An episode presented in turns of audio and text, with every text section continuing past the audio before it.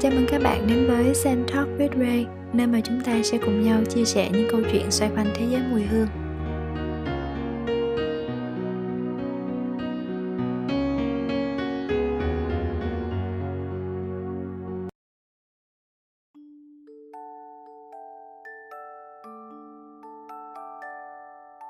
Chào bạn, Ray đây, bạn có khỏe không?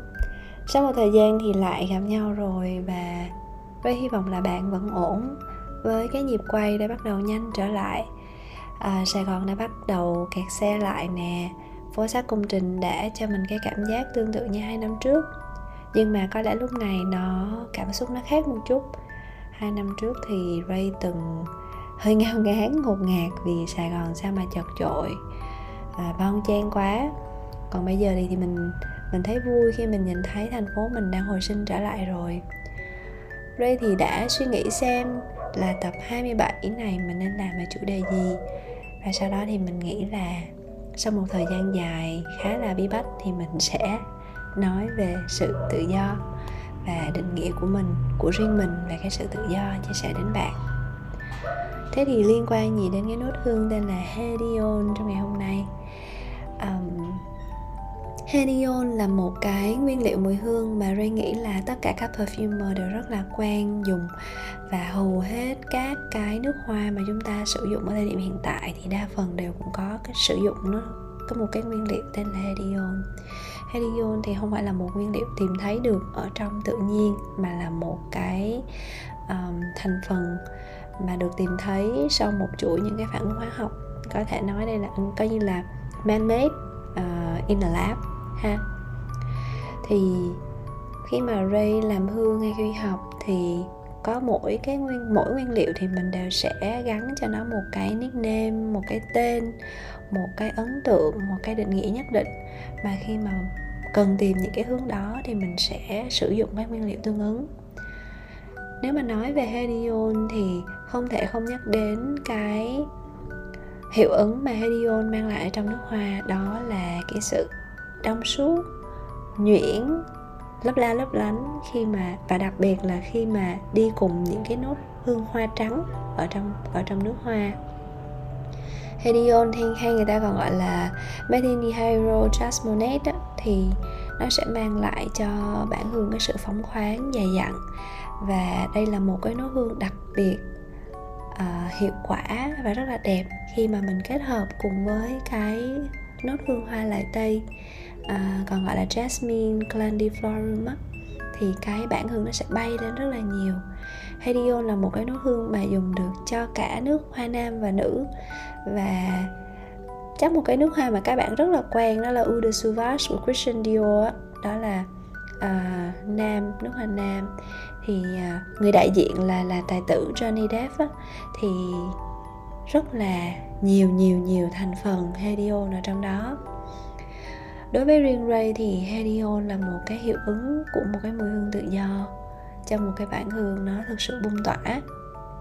Hedione thật ra thì nó không có một cái mùi hương rõ ràng, mà hầu như nó là một cái nốt hương mang tính chất nâng đỡ và chỉ tỏ rõ cái cá tính khi mà ở một cái định lượng nhất định.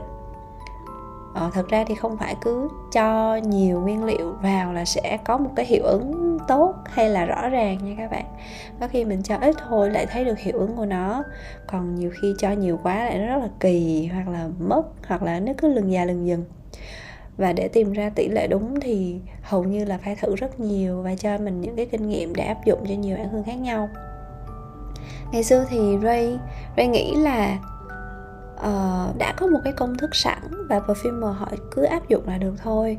Nhưng mà tới bây giờ thì mình hiểu là tất cả những cái đó đều là từ kinh nghiệm riêng của mỗi perfumer mà họ đúc kết từ những cái lần làm quen, làm nhiều, làm nhuyễn, sai đi sai lại, hoặc là đúng đi đúng lại, để có thể rút ra cho mình một cái đúc kết nhất định.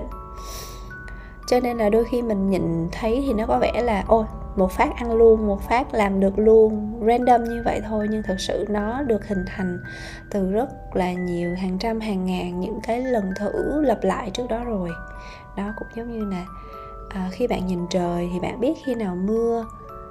Ví dụ ngửi trong không khí, ồ đây là cái mùi này chắc là sắp mưa rồi, phải tranh thủ về sớm thôi. Thì đó là do từ nhỏ tới lớn đã có rất là nhiều thời gian, khoảng cách mà mình nhìn thấy được một cái mô thức, một cái pattern nó diễn ra như vậy rồi, đúng không? Nói cách khác thì càng làm nhiều thì càng làm chính xác. Nhìn làm chơi như vậy thôi, hoặc là làm cách dễ dàng vậy thôi, chứ không có chơi hay là không dễ dàng như vậy đâu ha. Nếu mà thử liên hệ với bản thân mình thì Ray nghĩ là chúng ta cũng có thể có một cái nhìn tương tự. Cũng có thể là khi mà đến gần cái tuổi ba mươi thì mình bắt đầu nhận thấy rõ hơn về cái dáng hình, về cấu thành của những cái thế giới quan xung quanh mình. Bạn tin gì nè, bạn tìm kiếm điều gì và bạn quan trọng điều gì nữa. Nó, Ray nghĩ ở độ tuổi này thì nó khá là chắc chắn rồi. Nó không có mông lung như thời mà mình còn hai mươi, hai mươi hai, hay là cũng không phải là một cái dạng gọi là, thường gọi là midlife crisis, khủng hoảng uh, giữa cuộc đời. Nó thường nó rơi tầm khoảng hai mươi lăm, hai mươi sáu tuổi á. Thì ở tuổi ba mươi thì Ray nghĩ là nó nó hình thành khá là rõ ràng, và những cái câu hỏi mình đặt ra cũng trả lời được phần nào rồi. Với Ray thì Ray nghĩ đó là một cái sự tự do, là một điều mà rất quan trọng để nó cấu thành lên cái thế giới quan của mình và những cái mình tin và mình, cái mình tìm kiếm, cái mình quan trọng. Làm cái gì thì cũng phải có sự tự do trong đó. Thế thì tự do có nghĩa là gì? Tự do có phải là thực sự mình thích làm gì mình làm, mình làm vì đam mê, hay là mình làm những gì mình thích, mình muốn không? Ờ, thật ra thì từ nhỏ Ray, Ray lớn lên trong một môi trường khá là kỷ luật, nhiều nghi thức, nhiều lễ nghĩa. Ray nghĩ bạn đồng lứa mình cũng vậy, kiểu đầu những năm chín mươi á. Ừ. Nhà thì nhà mình thì nhà là nhà đạo, nhà đạo Công giáo, cho nên là bốn tuổi là Ray được gửi vào nhà sơ học rồi. Thì bạn nghĩ một đứa trẻ học ở nhà sơ thì thường sẽ là học nội trú, sáng thì sẽ học giáo lý, à, kinh thánh, à, kinh đọc trong nhà thờ, thánh ca, chiều thì theo chương trình học chữ, học văn hóa. Thiếu nhi thì chương trình giáo lý cũng sẽ là những cái bài học đơn giản, học hát, học đọc kinh, học những cái dụ ngôn trong kinh thánh, học về các thánh, về Chúa Giêsu, mẹ Maria, thánh cả Giuse. Rồi đó, còn học văn hóa thì hầu như tất cả những bài tập viết, tập tô, tập đọc chữ, đọc đếm số là mình đã học hầu hết rồi. Cho nên lúc mà mình vô lớp một thì ủa sao, ủa mấy cái này học hết rồi học gì nữa, kiểu kiểu như vậy đó. Thì mình lớn lên, hầu hết những cái thứ mà diễn ra trong những năm đầu đời của mình nó đều khá là lặp lại, đều đặn. Trong hai mươi năm đầu đời mình lớn lên, mình đi học hết cấp hai, cấp ba, mình vào đại học thì nó khá là giống nhau.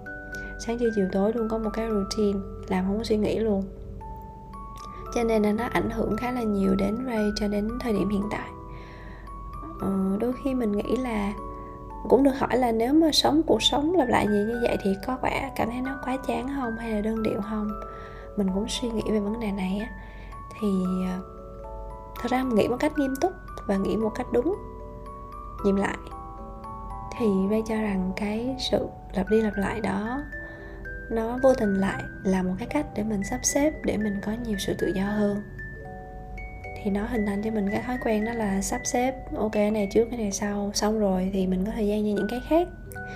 À, có những cái mà mọi người nhìn thấy, ồ sao cái này là mạo hiểm quá, take risk quá, gì mà a bê xê đê, thì thật ra nó cũng đến từ cái việc là mình sắp xếp kế hoạch của mình là trước sau, thì như vậy thì mình làm thôi, cũng không có gì phức tạp hết đó. Ờ, nên là đơn giản là nhiều khi tâm hồn của mình nếu mà được xây trên những cái viên, viên đá nền nó ngay ngắn, nó khít với nhau, nó vững, thì nó sẽ là một cái bệ phóng vững chãi để mà mình có thể đạt được cái sự tự do trong thời gian nè, trong cách nghĩ, trong cách làm và cách, cách mình tin nữa. Tại vì muốn tin cái gì đó thì phải có một cái hệ quy chiếu để đối đối đối chiếu lại ngược với mình, nó có align, nó có nó có nhất quán với những cái gì mình nhìn thấy, như mình quan sát, mình tự học hỏi kinh nghiệm từ lúc mình nhỏ đến mình lớn lên hay không, nó có cho mình có cái sự vỡ lẽ nào không đó, thì cứ như vậy thôi. À, nói cách khác thì càng muốn tự do thì sẽ phải càng kỷ luật, một cái người tự do nhất, là một cái người, cũng là một cái người mà họ kỷ luật nhất. um, Không phải là làm theo đam mê hay là làm theo ý thích đâu, đơn thuần đâu. Những cái mà gọi là đam mê thì Ray nghĩ nó, đam mê thì nó phải là một cái khoảnh khắc nó bùng lên thì mới gọi là đam mê, đúng không? Chứ nó diễn ra liên tục và giữ được cái nhiệt lượng như vậy thì người ta gọi nó là sự bền bỉ. Nó giống như bạn đốt lửa với lại bạn xài đèn neon vậy. Lửa thì nó bùng lên, nó đẹp nhưng mà nó tắt. Đèn neon thì nó một nó một cái độ sáng có nhiêu đó watt, nó chạy thôi, chạy sáng đêm luôn, lâu lâu thay bóng chạy tiếp. Thì nếu mà đường dài thì tính ra neon ok hơn, đúng không? Nhưng mà cần cái cảm hứng, cần sự ấm áp, cần bập bùng thì phải có lửa, kiểu kiểu như vậy. Cho nên là đôi khi mình biết ơn hơn những cái điều mà tưởng chừng là tẻ nhạt, lặp đi lặp lại. Mình làm hoài một thứ, mình nghĩ là mình không có giỏi lên hay là mình không có có cái gì đó đổi mới hết, nhưng mà thật sự những cái chuyện đó nó đang diễn ra, nó đang chuyển hóa mình một cách rất là từ từ. Ray cũng có một cái thời gian Ray khá là mất kiên nhẫn với bản thân mình và mất kiên nhẫn với những thứ mình làm, nhưng mà cũng có thể là do từ nhỏ mình tập cái cái cái cái skill này rồi, cho nên khi mà mình làm nó đủ lâu, ít nhất là vài năm, thì mình lâu lâu mình dứt nó ra thì mình mới nhận ra là ồ, à, mình đã khác trước rồi, mình đã làm tốt hơn rồi. Thì nó là một cái cơ sở, một cái động lực để mình tiếp tục, mình gắn liền bản thân mình với những cái sự lựa chọn đó. Đó ha, cho nên là Ray nghĩ là càng tự do thì càng kỷ luật. Một tâm hồn tự do là một tâm hồn được xây trên nền tảng kỷ luật và consistent, có nghĩa là nhất quán theo thời gian. Đó, đó là quan điểm của Ray thôi. Thì Ray vẫn hy vọng là bạn sẽ tìm được cho mình sự tự do và có một cái suy nghĩ mới hoặc là một cái sự đồng cảm về cái định nghĩa của một tâm hồn tự do nhé. Cảm ơn bạn đã nghe podcast lần này và chúc cho bạn một mùa lễ hội tự do và an lành. Bye bye.